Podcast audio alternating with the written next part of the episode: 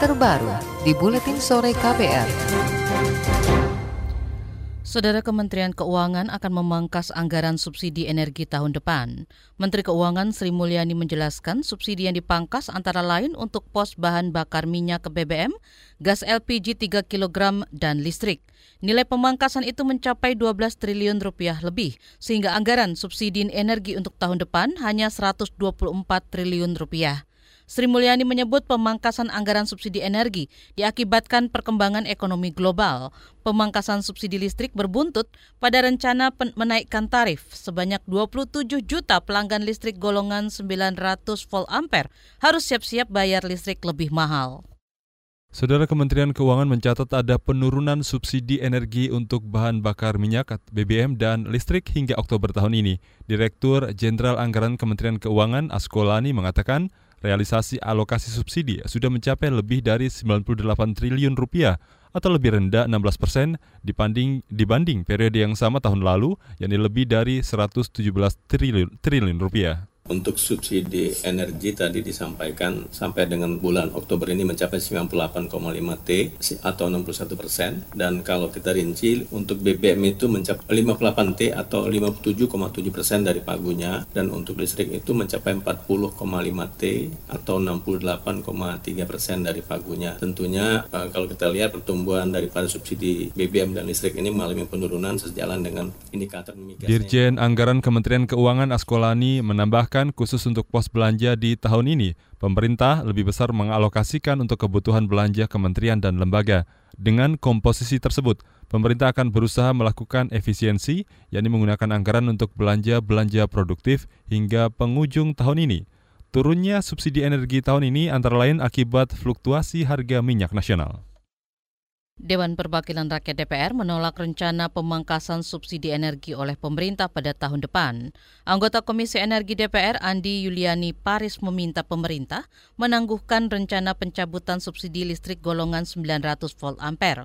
Menurutnya, penangguhan dilakukan untuk memberi waktu pemerintah membenahi sejumlah maksud kami membenahi seluruh data rumah tangga pelanggan listrik golongan 900 volt ampere sekarang ini kan pemerintah berusaha meningkatkan elektrifikasi. Yang dulu dihitungnya berdasarkan desa, kami ingin pemerintah menghitung elektrifikasi berdasarkan rumah tangga. Jadi pemerintah harus punya data real berapa sih rumah tangga sebenarnya yang tidak punya atau belum berlistrik, ya kan? Nah, dari situ kita bisa tahu berapa sih sebenarnya kebutuhan subsidi. Anggota DPR Komisi Energi Andi Yulianis Paris menegaskan, pemerintah wajib membenahi data pelanggan listrik sebelum DPR menyetujui kebijakan pencabutan subsidi.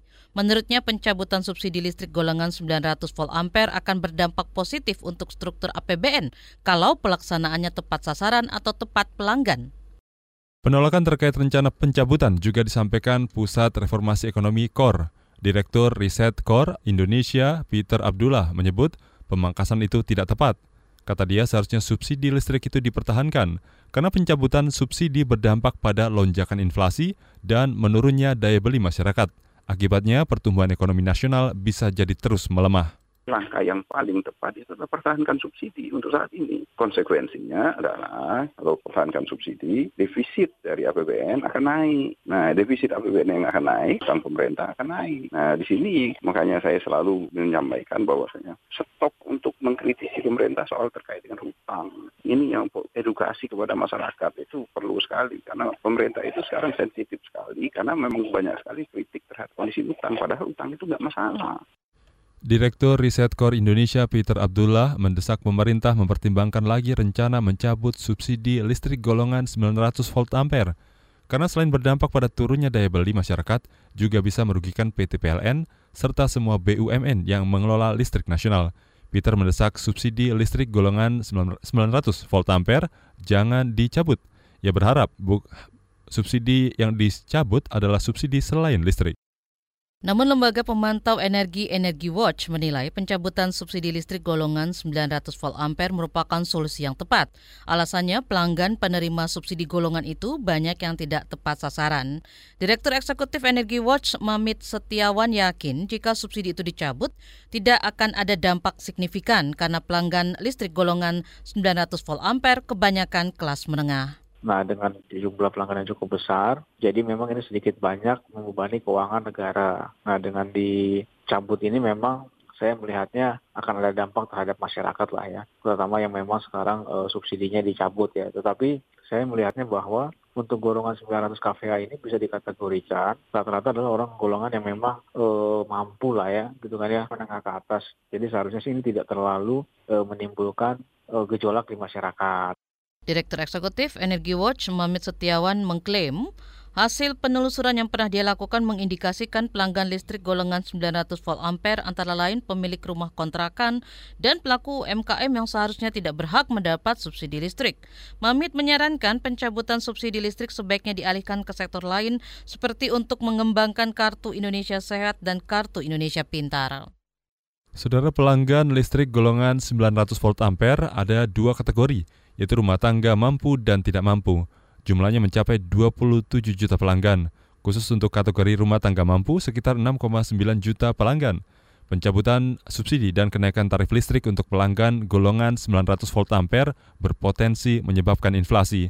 Data Badan Pusat Statistik menyebut, pos perumahan, air, listrik, gas, dan bahan bakar selalu mencatatkan inflasi bulanan.